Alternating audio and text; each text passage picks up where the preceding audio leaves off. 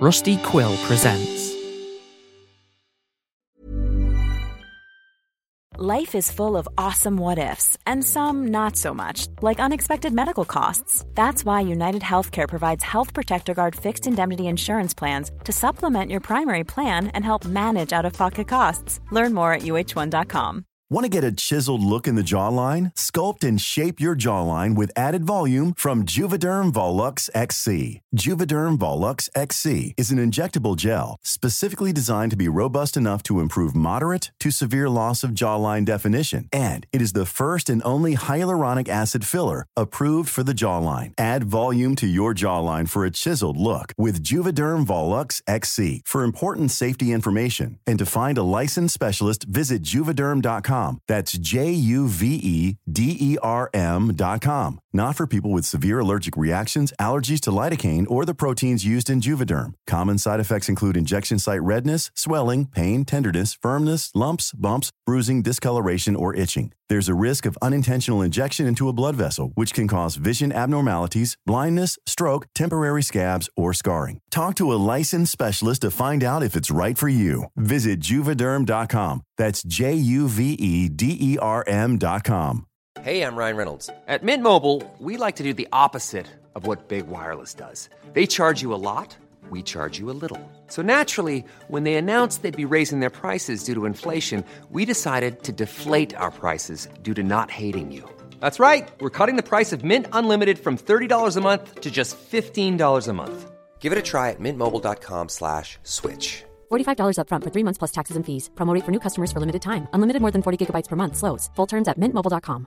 Spring is my favorite time to start a new workout routine. With the weather warming up, it feels easier to get into the rhythm of things. Whether you have 20 minutes or an hour for a Pilates class or outdoor guided walk, Peloton has everything you need to help you get going. Get a head start on summer with Peloton at onepeloton.com. There's never been a faster or easier way to start your weight loss journey than with PlushCare.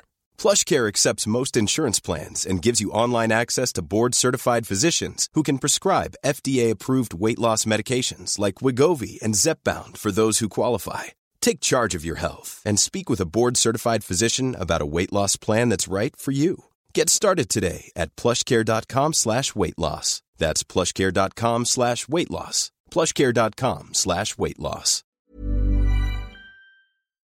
Have you ever dreamed of Ashvin trying to sell you something? Or Donner awkwardly trying to give you a pep talk? Have you ever wanted Mari to tell you something heartwarming and or vaguely threatening? Or Laura to hype you up? Or whatever you want Murphy to tell you, we won't judge.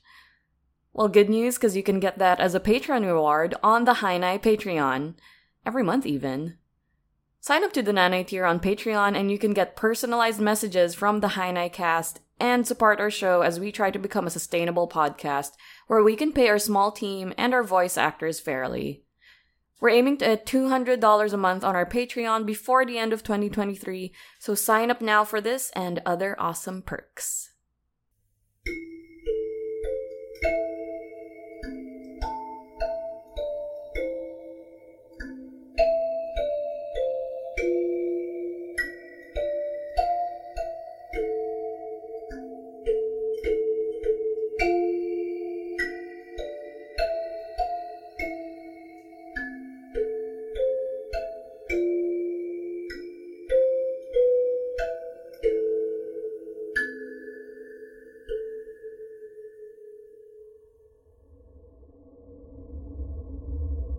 You're listening to. Hi Nay by Motzie Dapul. Episode 34.2 Kapitbahay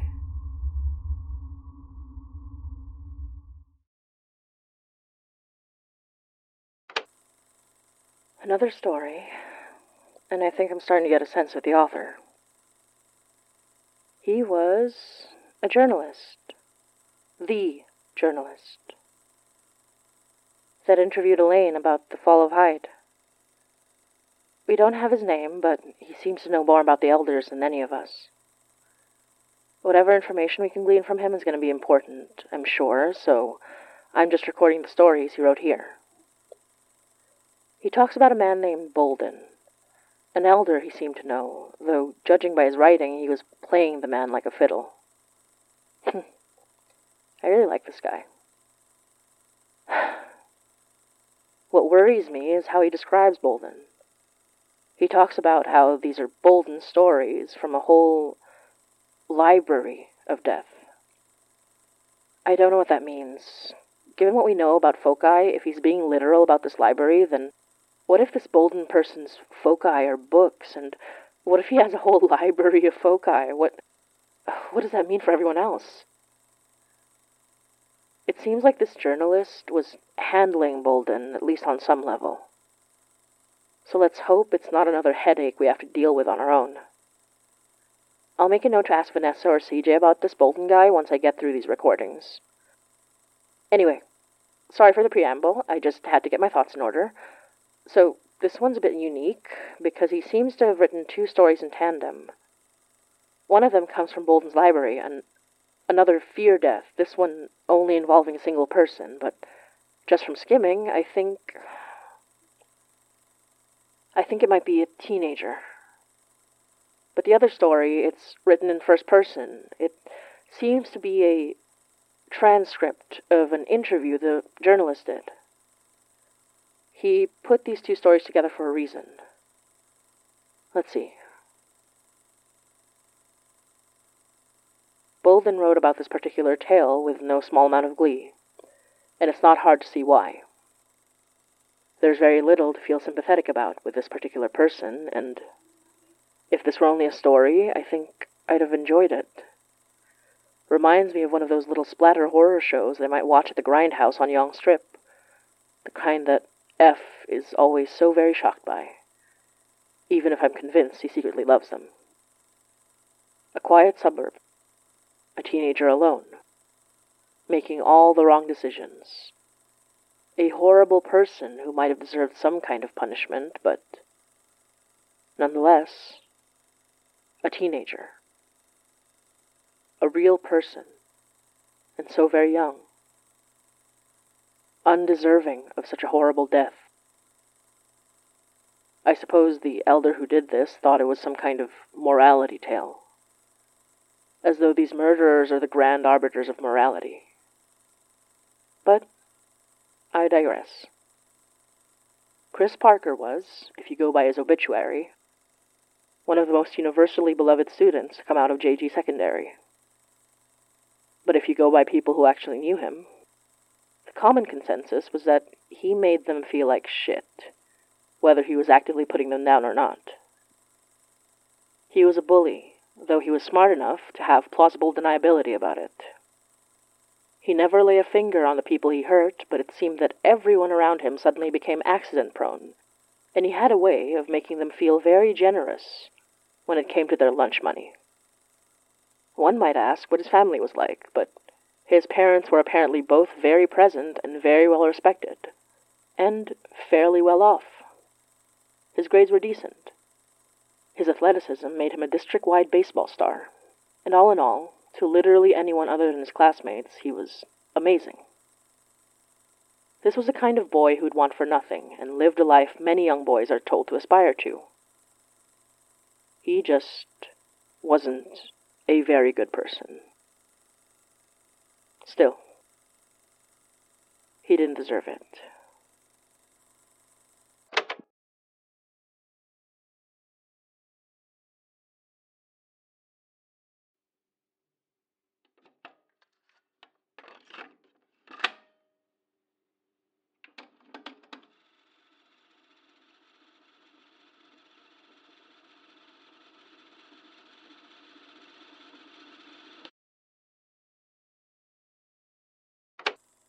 So I just speak into.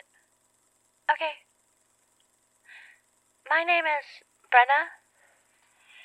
I was Chris Parker's schoolmate. We had some classes together before he. Okay, okay. You're asking about his death. When he overdosed at the neighbor's house. I mean, that's what happened, or that's what they said, but. But they didn't want me to say it at the school function. Um, the one where you had to pay respects and all? nobody was really happy about it. Chris was a bully. He made our lives a living hell. I don't think he deserved to die or whatever, but he deserved something. To grow up, I guess. That was what I wanted to do. Grow up. It's all I wanted to do. I wanted to go to college. Maybe become a journalist. Like, well. You. You really think so? Is this all gonna be on the record? Okay. I, I trust you. Because I think. I think it was my fault that he died. I didn't do anything, but if I didn't get him that job, he wouldn't have been in that house, and maybe. Jeepers! Is this your cat? What's her name? Pocket? What a cute name! Hi, Pocket! Thank you. Sorry, I- I'm okay now. Sorry I'm making it difficult. Let me start from the beginning. See, my parents, they're not rich or anything. Not like the Parkers. But they are the kind of rich where they didn't just throw money around, you know? Apparently, when Chris wanted something, they didn't just give him a wad of cash and send him on his way. They wanted him to learn good values. They wanted him to earn it. My parents, well, they love me. They teach me things. They'd probably give me spare cash if they ha- had any. But they don't. It all goes to Dad's treatment. He can't work, so. Anyway, um, how much of this is going to be published? Really? Can I get that in writing? so, I really wanted to help Mom and Dad out since things were hard and we couldn't really do stuff. Like, all the money was for food and medicine and paying for bills and everything. So we had just enough, but my little brother started getting bullied at school for wearing hand me downs, and I wasn't doing much better. I knew it wasn't really something my parents could take care of, so I figured maybe I should get a job. Get something extra for me and my brother.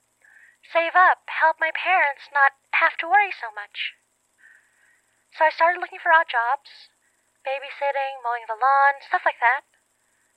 It was at one of these jobs that I met Mr. Reelman. I was mowing the lawn outside this nice house closer to the hill. Where I come from, it was an area where the houses started getting bigger and the neighbors started getting sparse. So it was a bigger job to get the whole thing done, but the pay was pretty solid, so I couldn't complain. The lady who hired me was in the living room with her husband, chatting up this well dressed friend of theirs. Younger than they looked, but it seemed like they were pretty invested in what we had to say, from what I could see from the window. I didn't think much of it then, not until he was leaving the house. He stopped in front of me when I was taking a breather and asked me if I ever did any house sitting before. I'd done a few babysitting gigs by then, and I told him so. House sitting sounded like a breeze in comparison. I think he thought that was funny gave me a big smile, and I noticed that one of his teeth was gold, near to the side so you wouldn't see it unless he was smiling real wide. It doesn't make sense, but I think he was excited?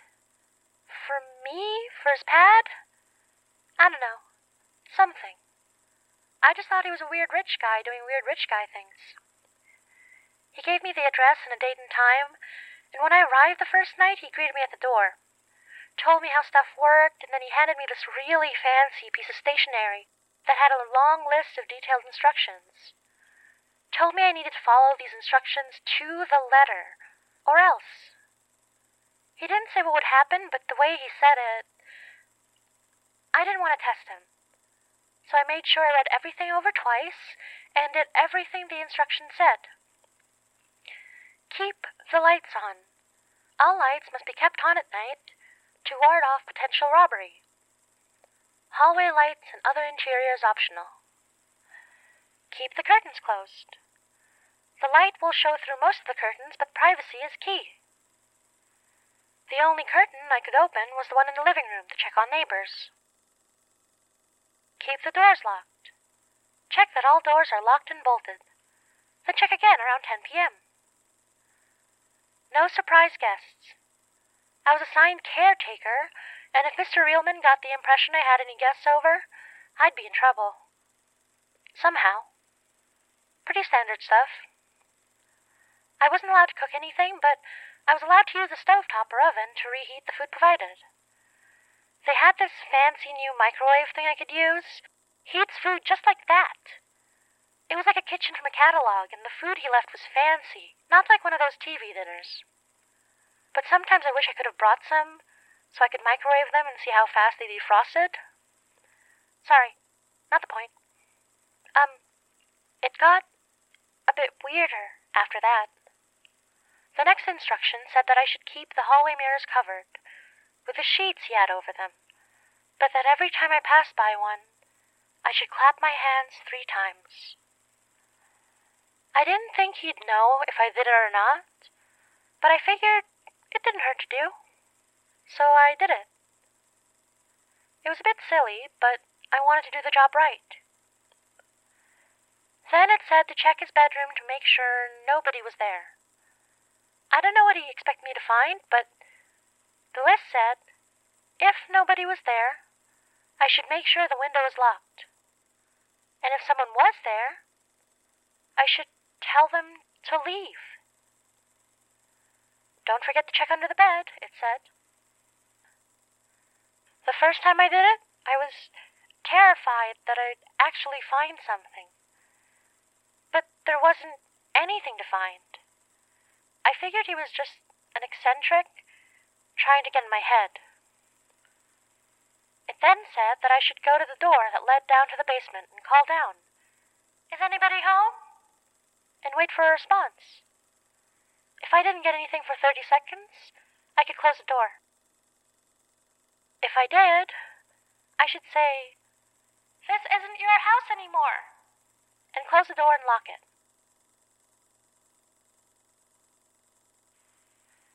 After that, it said to make sure to look out the living room window at 10:30 p.m. exactly, but that I wasn't, under any circumstances, allowed to leave the house until Mr. Reelman got back at 11 p.m.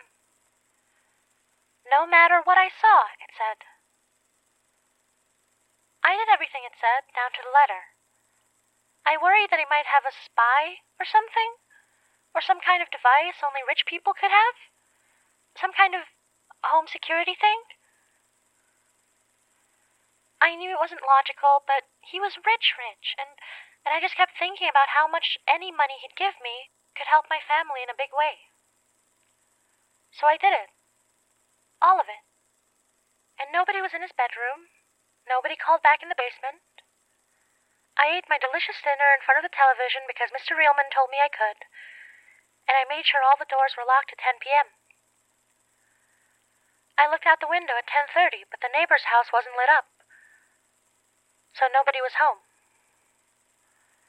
And I watched TV until the front door opened, and Mr. Reelman walked in. He looked at me sitting in the living room in front of his television with these wide eyes, like he forgot he left me to care for his house. Then he gave me this big, big smile that let the almost hidden gold tooth flash in his mouth. And he said, Good job. You did so well. Followed every instruction to the letter, I see. He couldn't have known that. He couldn't have, right? Unless he had someone watching me, but the curtains were closed, and anyway, he seemed really impressed that I got through the night doing everything he asked. And he handed me a hundred bucks in two fifties, the most money I'd ever seen in one place before. He had this whole wad of it in his wallet, just carried it around like it was nothing. Even asked if it was enough, and the look on my face probably told him everything he needed to know. I told him he could call me any time to do any other odd jobs. and he patted my head like I was a kid and told me he just might. I was good at following instructions, he said. A rare thing, he said. So I went home late that night, and I could hardly sleep, the two fifties burning holes in my pocket. The next day, I gave my mom one of them. She was worried I got into something bad, but I told her all about Mr. Reelman and his weird instructions and his big house, and she agreed it was probably just some eccentric rich man with too much money to throw around. I took my brother with me for the Saturday, since Mom was still working weekends too, and I got us both new clothes from the thrift store. And when I came home, my mom told me Mr. Reelman called and asked if I could come back the next Friday to house sit. It was amazing, honestly. It was a cushy gig. Mr. Reelman seemed to trust me a lot more after that first night, and almost every Friday he'd ask me to watch the house for him while he had some important meetings. He never looked happy about it, but it was none of my business. He was nice to me. Um, this is gonna sound weird, but I don't think he liked me very much. Because sometimes when I ask my math teacher some questions, he has this look like he's supposed to be nice, but he thinks I'm stupid. And Mr. Reelman always had this look like he was a little annoyed whenever he thought I wasn't paying attention. I mean, maybe I'm overthinking things because if he really didn't like me, he wouldn't keep asking me to come back, right? The instructions change sometimes. I never asked, and I think that's part of the reason he kept trusting me. I never asked why I had to check his closet if anything unusual was in there, or knock on the attic door three times, or light a candle in the downstairs bathroom and let it burn. Nothing happened. For months. And then, Chris Parker happened.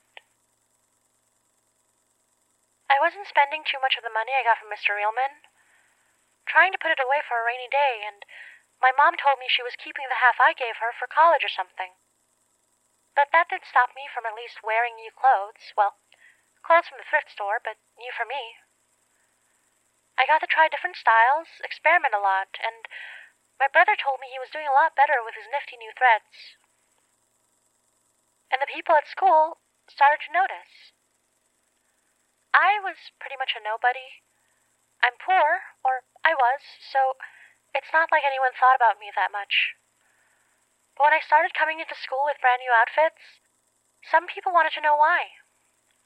I think it was Chris's girlfriend Sammy who tipped him off, because next thing I knew, Chris was cornering me by the lockers, trying to strike up a conversation, asking where I got the new threads. Told them I was doing some work on the side, odd jobs. From what I heard his buddies talking about, he got cut off by the folks. Wasn't even getting an allowance, bringing food to school instead of being given the cash to spend. Something about being irresponsible, getting into the wrong stuff. I got rattled when he asked if he could try the same job. Because when he asks, he's never really asking, you know? I didn't want to do it, but I wasn't looking forward to getting beaten to a pulp or becoming a pariah at school, when being invisible and mostly ignored suited me just fine. So I took his number and called Mr. Reelman to recommend him. Mr. Reelman sounded odd over the phone, like he was trying to sound firm, but he was saying it through a big smile. I gave him Chris Parker's details and hung up. Felt so bad after that that I need to lie down for like a month.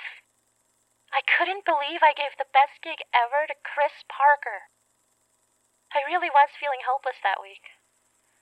But that Thursday, Mr. Reelman gave me a call, asking if I was available that Friday, like I wasn't always available to do whatever he was willing to pay me for. So I said yes. I wasn't sure if Chris bailed on him or something, because Chris wasn't giving me any trouble at school, so I figured I did exactly what he asked, and he had no more reason to talk to me. But either way, I was so happy that I didn't lose my spot, so I agreed, expecting that night to be exactly like every other. I was surprised when I was closing all the curtains, because when I looked outside, I saw that the other house was lit up, that somebody was moving around inside. I kept it in mind for when I checked the neighbors later in the evening. Lights on, curtains closed, doors locked, all alone, good food. Now, when I started doing the rest, something was off. When I passed by the covered mirror and clapped my hands, I thought. I thought I heard someone clap back. It's like when you're on the side of a mountain hiking and you clap and you hear the echo, but since it's so far away, it just sounds like someone else is clapping. I thought I imagined it, so I didn't give it much thought. I checked the bedroom and looked under the bed as usual. Nothing. When I went to check the window, the, uh, the closet door opened. Like, it just opened. Slowly, like, like there was a draft, but, but the windows were closed, so there weren't any drafts. I felt a chill go up my spine, but I reminded myself that there was no reason to feel like this. All the doors were locked, and I was all alone. There was no way to get into the house if you weren't already in it. Still, that was the first night I said, You have to leave to an empty, silent room. Then I went to the basement. It was October, so it was getting to be just a little chillier at night. I called down, Is anybody home? And waited. And waited.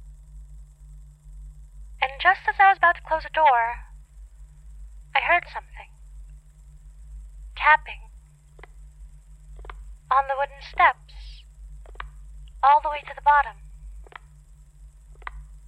I didn't know what, but it was different, so I said, this isn't your house anymore. And I locked that door as fast as I could. It took me a little while to calm down, and thankfully I was able to distract myself working the microwave to heat my food. I was thinking maybe I could buy my family a microwave when I saved up enough money. I got to sit down in front of the television to enjoy myself. We were coming up to Halloween, and they were showing these little creature features. I got so caught up in the show that I almost forgot to do my checks on the doors. All locked, as usual. But when it came time to check the neighbors, I looked out the window, and I saw all the curtains wide open at the other house. I couldn't see much until I looked up at the bedroom window and saw Chris Parker knocking on the window, looking terrified screaming for help. He couldn't get the window open. I was about to run out the door, but I remembered what Mr. Reelman said about leaving the house. And anyway, maybe Chris was playing a prank. He was the kind of guy who'd do it, then laugh to his friends about it later. So I figured I was getting got. Until I saw the hallway window on the first floor. Someone was walking by. Someone big. So I rushed to the phone and tried to call 911, but it didn't go through. I don't know why. I tried to call Mr. Reelman. Maybe he'd know what to do. Maybe he'd call 911, but. Brenna. Mr. Reelman, please help. I think. This is a recorded message. Technology is wonderful, isn't it? Anyway, Brenna. I've set the special answering machine message for if I were receiving a call from my own home, because nobody else would be calling from there. I'm sure you've seen something of concern, but I promise you, there's nothing to be concerned about. Whatever you've seen, it is simply standard practice for us real estate types. Now, haven't I treated you well? If you agree, I suggest waiting patiently until I return. If you've somehow missed or messed up a step in your instructions, you may repeat them in order. It will ensure you're back on track for the work you've been doing. Wishing you well. Signing off now. It wasn't even remotely helpful, but it helped me calm down a little bit. I couldn't believe what I was hearing. I needed to get to another phone, call 911 from there, but Mr. Reelman didn't even really have neighbors. There were four houses across from each other, and the two across the street were completely dark. It was just me and Chris and whatever was on the first floor. I tried another idea that wasn't against the rules. I checked the yellow papers to see if the other house had a listed phone number, and it did, so I gave the other house a call.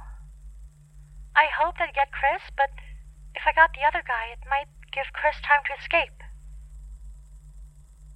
When the phone got picked up, nobody replied when I said hello. I didn't know if it was Chris or the other person, so I had to rack my brain for what to say. The police are coming, I said. It was a lie, but it could work either way. You have to get out of there now. And all I got was breathing.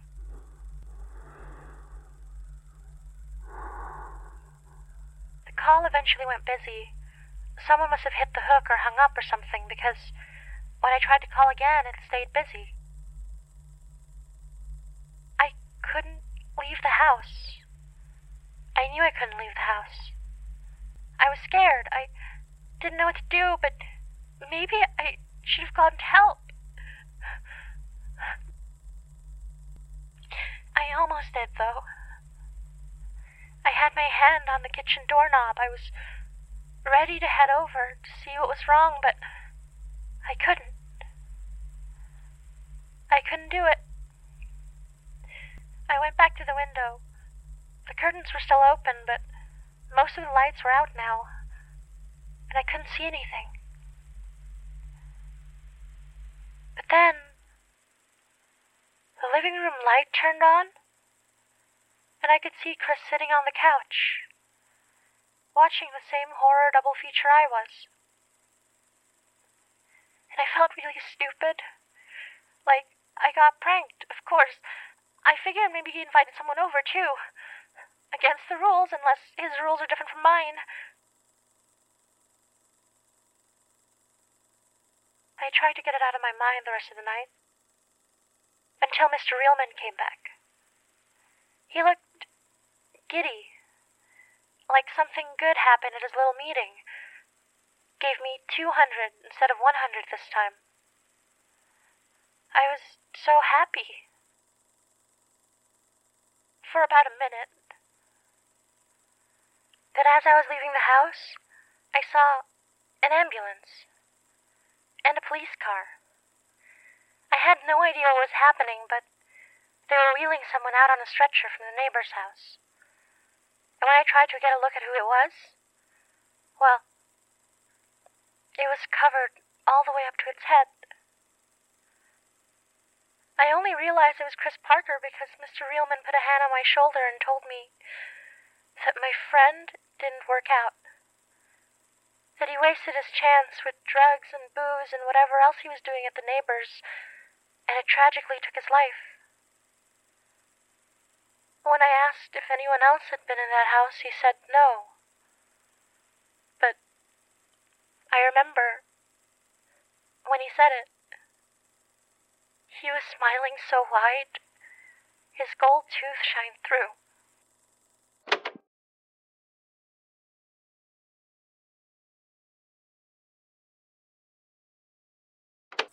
Damn it. Hope Laura got all that. How do we get signal underground? Magic can interfere with cell phone signals. I don't think the location's got much to do with it. I don't even know if we are underground. I don't think we're in a place at all. We've been going down for a while. Is that a tape recorder? Detective Donner told me it's the only thing that works to capture the supernatural. This and old photographs, anyway. I suppose it's one way to make sure they have answers. Ah. I hope these stairs up aren't as long as the stairs down. Afraid of a little cardio? I don't spend my time climbing ten stories worth of stairs for fun, boss. Oh, that's how I know you've never dated a gay man. Oh, well, look at that. Sunlight. Is that a good thing or a bad thing? I don't think there's anything good here, Evelyn. Stay close. Oh my god. This is the biggest library I've ever seen. And these books. Bodies of water. Kikuyanad. Evelyn, I don't think that's a good idea. Evelyn? Evelyn!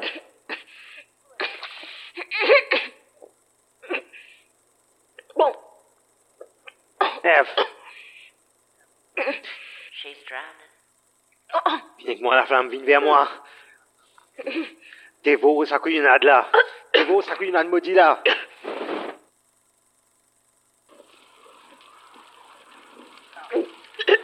Evelyn, are you okay?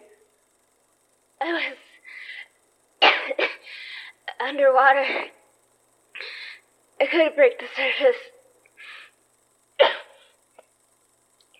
Something was uh, holding on to my leg. I. Okay. You're okay.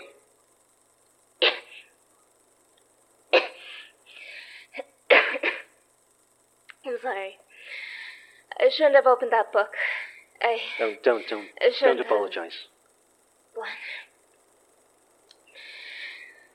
I, I thought, I thought maybe the Book of Elders might have been here somewhere, but how are you going to find it in a library this enormous?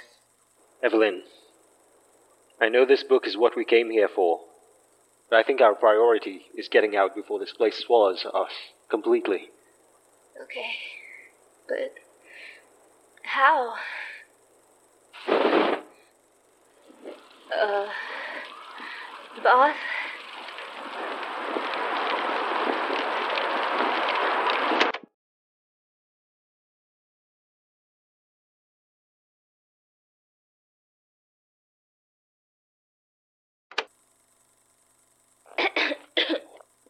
Boss? Hello? Ashvin? Where am I? Okay. Okay, Evelyn. Be fine. Still have CJ's charm.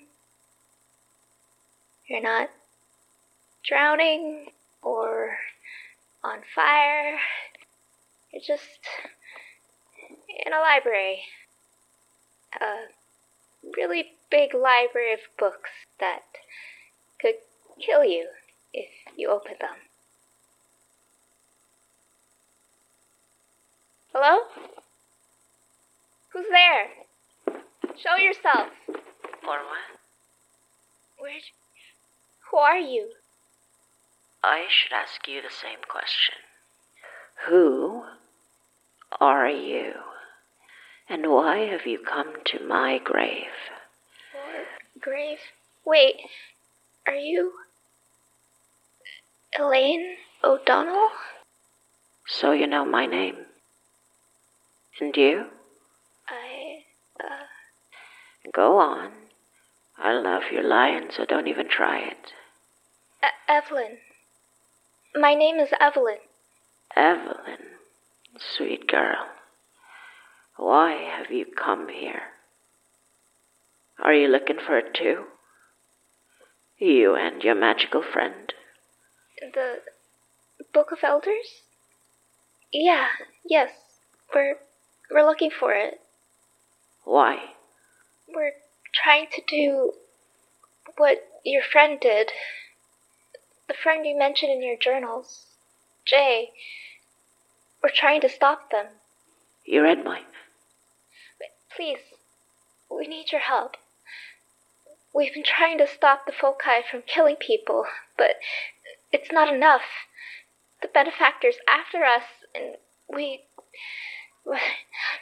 Call it a character flaw, but after what dear Clifford Bolton did, I'm more than wary of people I do not know, seeking out the book I was asked to protect.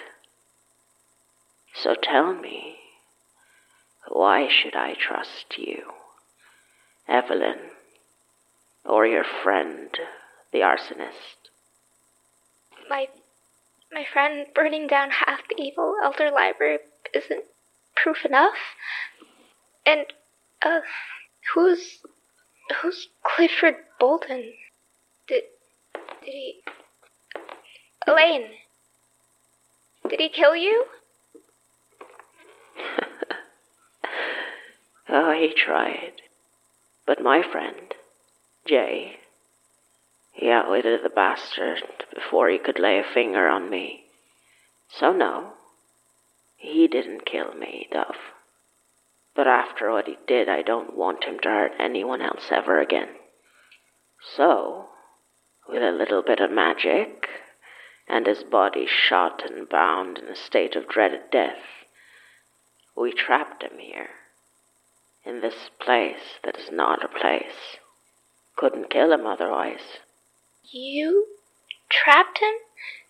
Wait, so does that mean this miasma is yours? Miasma. That's a good word for it. Yes.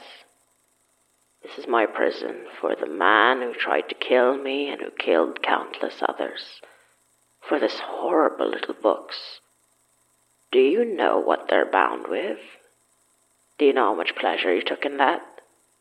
Elaine, my boss, my friend, Ashvin, he might be in danger. He, he might be with Clifford Bolton right now. I need to help him. I, I really need to just.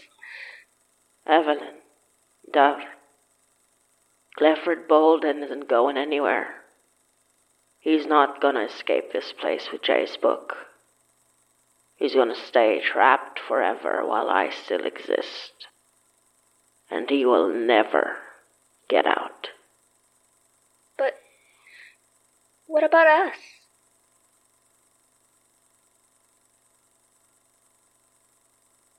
Oh.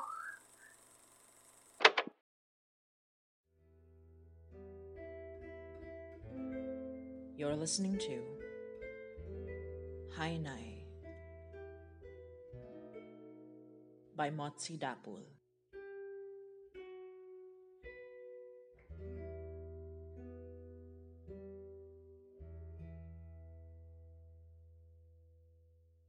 Hey everyone, it's Motzie. A temporary four day ceasefire has been established in Gaza.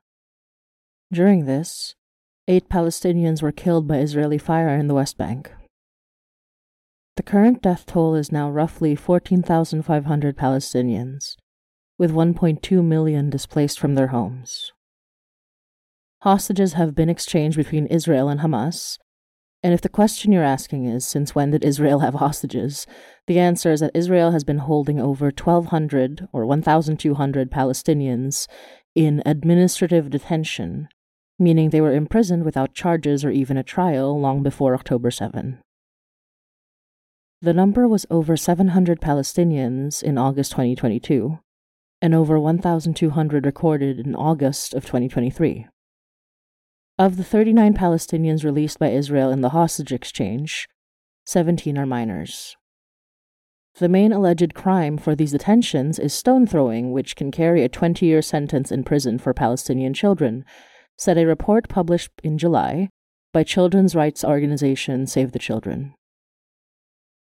Prior to October 7, there were 5,200 Palestinians held in Israeli prisons, with 3,000 more added after October 7, including multiple journalists.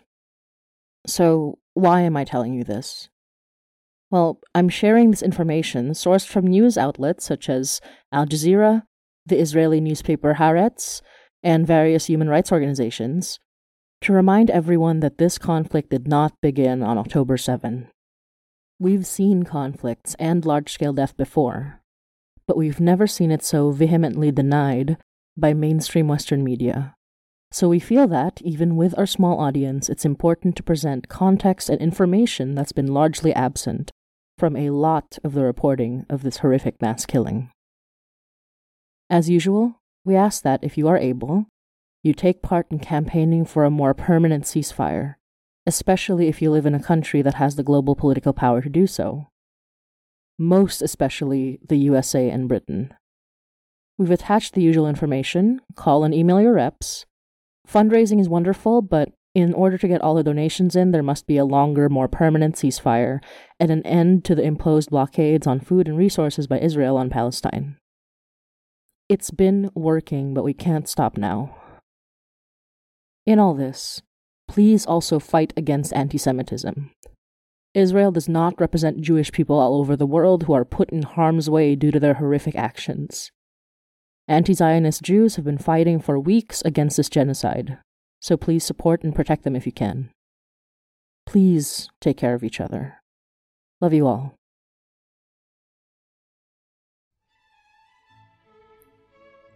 Crimes of the Marcoses Martial law plunged the country into poverty, putting Filipinos in debt that they are still paying for to this day. In Malacanang Palace, meanwhile, the Marcos family indulged in their extremely lavish lifestyles, using wealth stolen from the country's coffers. Just searching Imelda Marcos, the former First Lady and mother of the current president, will show the first results being about her 3,000 pairs of shoes. Imelda Marcos, now 93, claimed that her ostentatious living was simply mothering to a nation in need. Her 5 million US dollar shopping spree to New York and Rome and infamous shoe collection supposedly provided a kind of light, a star, to millions of impoverished Filipinos. Audits show that the Marcoses had about 50 private properties, both in the Philippines and abroad, including a private seaside resort. The budget of the Office of the President, hard earned money from Filipino civilians, was used to construct, renovate, and maintain these properties. Estimates of total costs reach about 3.2 million US dollars in 1984 and 10.5 million dollars in 1985. Since these are only the figures covered by the Commission on Audit, actual expenditures may easily be much higher. In that decade, the Marcos family's expenses for the upkeep of their residences would have been enough to feed 8,000 starving families of six for an entire year. This doesn't even yet include the luxury cars, designer clothes, excessive vacations, and other indulgences. The Marcoses not only made no effort to hide their riches, they were shameless in flaunting it. In a 2009 BBC travel documentary entitled Manila to Mindanao, Imelda was seen taking out a bank document from Brussels and showing it to host Simon Reeves for no reason other than to flaunt the 987 billion US dollar deposit made under Ferdinand Sr.'s name.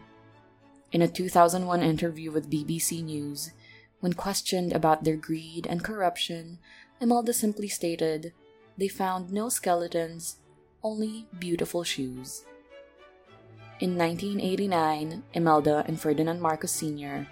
achieved a Guinness World Record for the greatest robbery of a government, allegedly having siphoned between 5 to 10 billion US dollars of the country's money into their own hands. To this day, the true amount of the Marcoses' ill gotten wealth is unknown.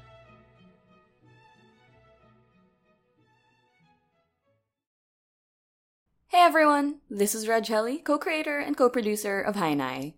Hainai is a podcast produced by Motzie Dapul, Yoyi Halago, Alyssa Gimenez, and me, and licensed under a Creative Commons Attribution, Non-Commercial Share-alike 4.0 International License. This episode was co-produced by Jesse Goodsell and written and directed by Motzie Dapul, who also plays the roles of Mari and Brenna. The role of Evelyn was played by Natalie. The role of Ashvin was played by Adil R.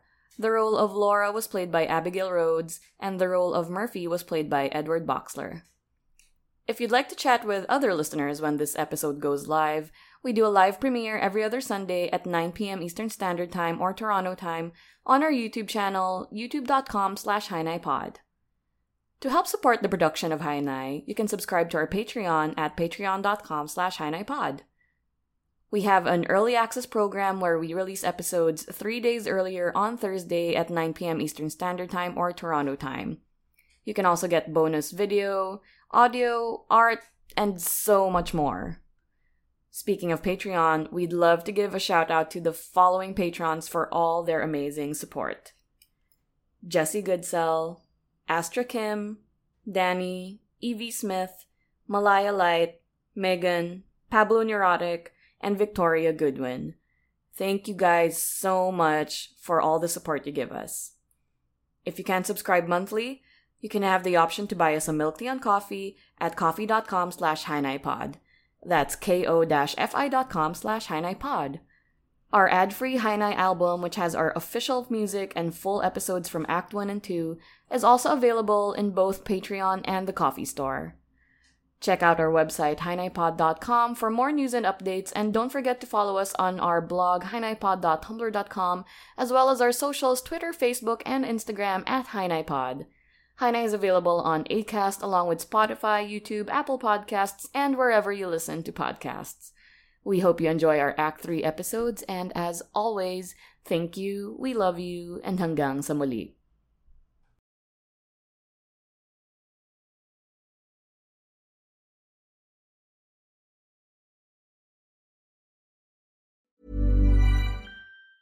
Mom deserves the best, and there's no better place to shop for Mother's Day than Whole Foods Market. They're your destination for unbeatable savings, from premium gifts to show-stopping flowers and irresistible desserts. Start by saving 33% with Prime on all body care and candles. Then get a 15-stem bunch of tulips for just $9.99 each with Prime. Round out Mom's menu with festive rosé, irresistible berry chantilly cake, and more special treats. Come celebrate Mother's Day at Whole Foods Market. Planning for your next trip? Elevate your travel style with Quince. Quince has all the jet setting essentials you'll want for your next getaway, like European linen, premium luggage options, buttery soft Italian leather bags, and so much more. And it's all priced at 50 to 80% less than similar brands. Plus, Quince only works with factories that use safe and ethical manufacturing practices. Pack your bags with high-quality essentials you'll be wearing for vacations to come with Quince. Go to quince.com slash trip for free shipping and 365-day returns.